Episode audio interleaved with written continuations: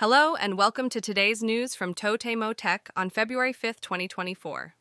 In today's news, we have two significant stories to discuss. First, let's talk about the impact of AI on research and development. CyberAgent, Cygames, and Panasonic Holdings recently held a discussion on the role of research and development organizations in companies and how AI is changing the landscape.